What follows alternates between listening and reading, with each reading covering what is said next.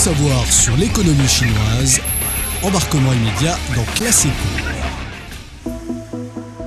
Le gouvernement japonais a commencé il y a quelques jours le rejet controversé en mer d'une énorme quantité d'eau radioactive traitée de la centrale nucléaire de Fukushima une décision qui a provoqué un tollé au sein de la population et de la communauté internationale. Le même jour où le Japon a commencé à pomper l'eau dans l'océan, la Chine a annoncé l'interdiction de toutes les importations de fruits de mer japonais. Cette annulation aurait-elle des conséquences sur les consommateurs chinois?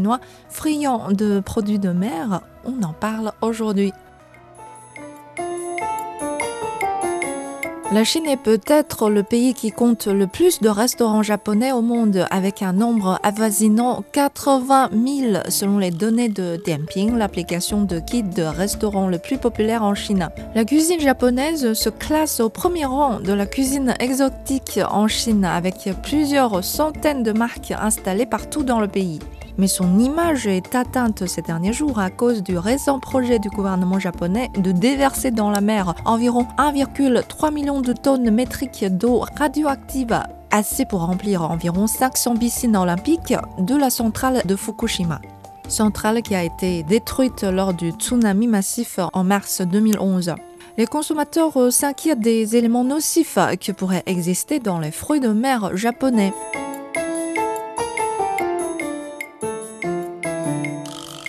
Et il est intéressant de noter que pas mal de restos japonais en Chine se précipitent ces derniers jours à déclarer la non-utilisation des ingrédients japonais.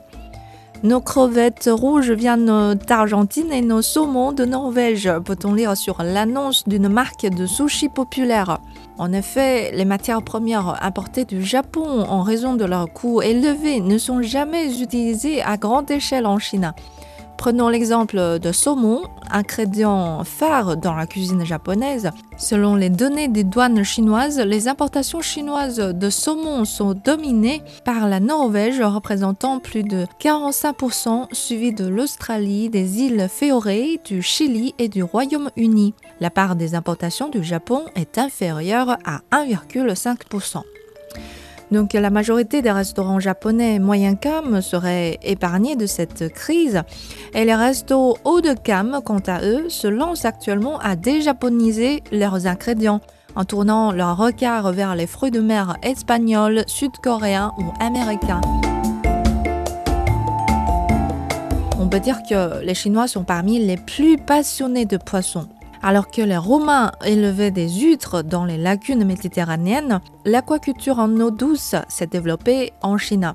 Fan Li, homme politique et commerçant réussi, a été le premier à écrire un livre pour enseigner aux autres comment élever du poisson pour se nourrir, vers 500 avant notre ère.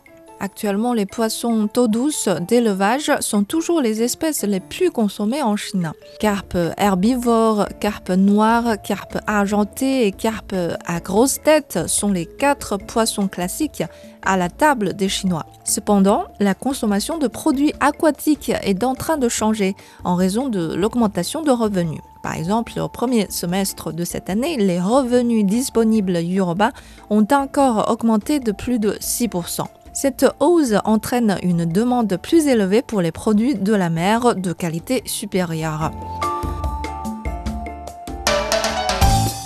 La Global Seafood Alliance a mené une enquête auprès d'environ 3400 consommateurs chinois, dont les deux tiers sont nés en 1990 ou après. Presque tous les répondants ont convenu que les fruits de mer sont une option plus saine que les autres protéines animales. Et plus d'un tiers des répondants mangent actuellement des fruits de mer au moins deux fois par semaine et surtout ils sont prêts à payer plus cher pour une meilleure qualité. La Chine représente déjà 37% de la consommation mondiale de produits de la mer, si l'on croit un récent rapport de la banque néerlandaise Rabobank. Alors on se demande où se trouvent autant de fruits de mer pour satisfaire le gros appétit des consommateurs chinois. En effet, la Chine est depuis longtemps le plus grand pays aquacole. Sa production en produits aquatiques est classée au premier rang mondial depuis 1989 jusqu'à maintenant. Elle est aussi le seul pays au monde dont la quantité totale de produits aquatiques cultivés dépasse celle des produits capturés dans la nature. 80% de la production totale des produits aquatiques chinois proviennent de l'élevage. La Chine est le premier producteur et consommateur de fruits de mer, mais il est pratiquement inconnu qu'elle dispose d'une longue tradition de protection de la vie marine à l'intérieur de ses frontières. Par exemple, les aires marines protégées sont en place dans le pays depuis près de six décennies dans toutes les provinces côtières. Dans ces zones, la pêche est interdite. Mais l'aquaculture euh, est confrontée aux défis actuellement le durcissement de la législation environnementale conduit à une réduction des zones pouvant être utilisées pour l'aquaculture et d'une très forte densité d'élevage. Et traditionnellement, l'élevage aquacole marin de la Chine est situé à moins de 40 km du littoral. Mais depuis quelques années, les autorités pensent à réviser cette stratégie en déplaçant l'industrie mariculture vers les mers éloignées du continent qui ont une excellente qualité de l'eau, une température appropriée et sont loin des ravageurs et des maladies terrestres. On entre donc dans le temps de l'aquaculture en eau profonde.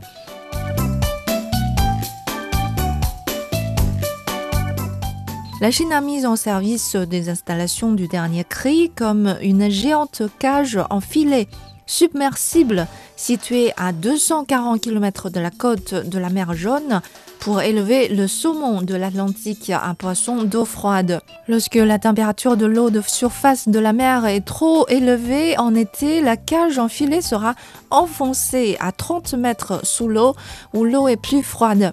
Et lorsque la température de l'eau est basse en hiver, la cage sera relevée dans la zone chaude pour assurer que le saumon peut prospérer à des températures d'eau appropriées toute l'année.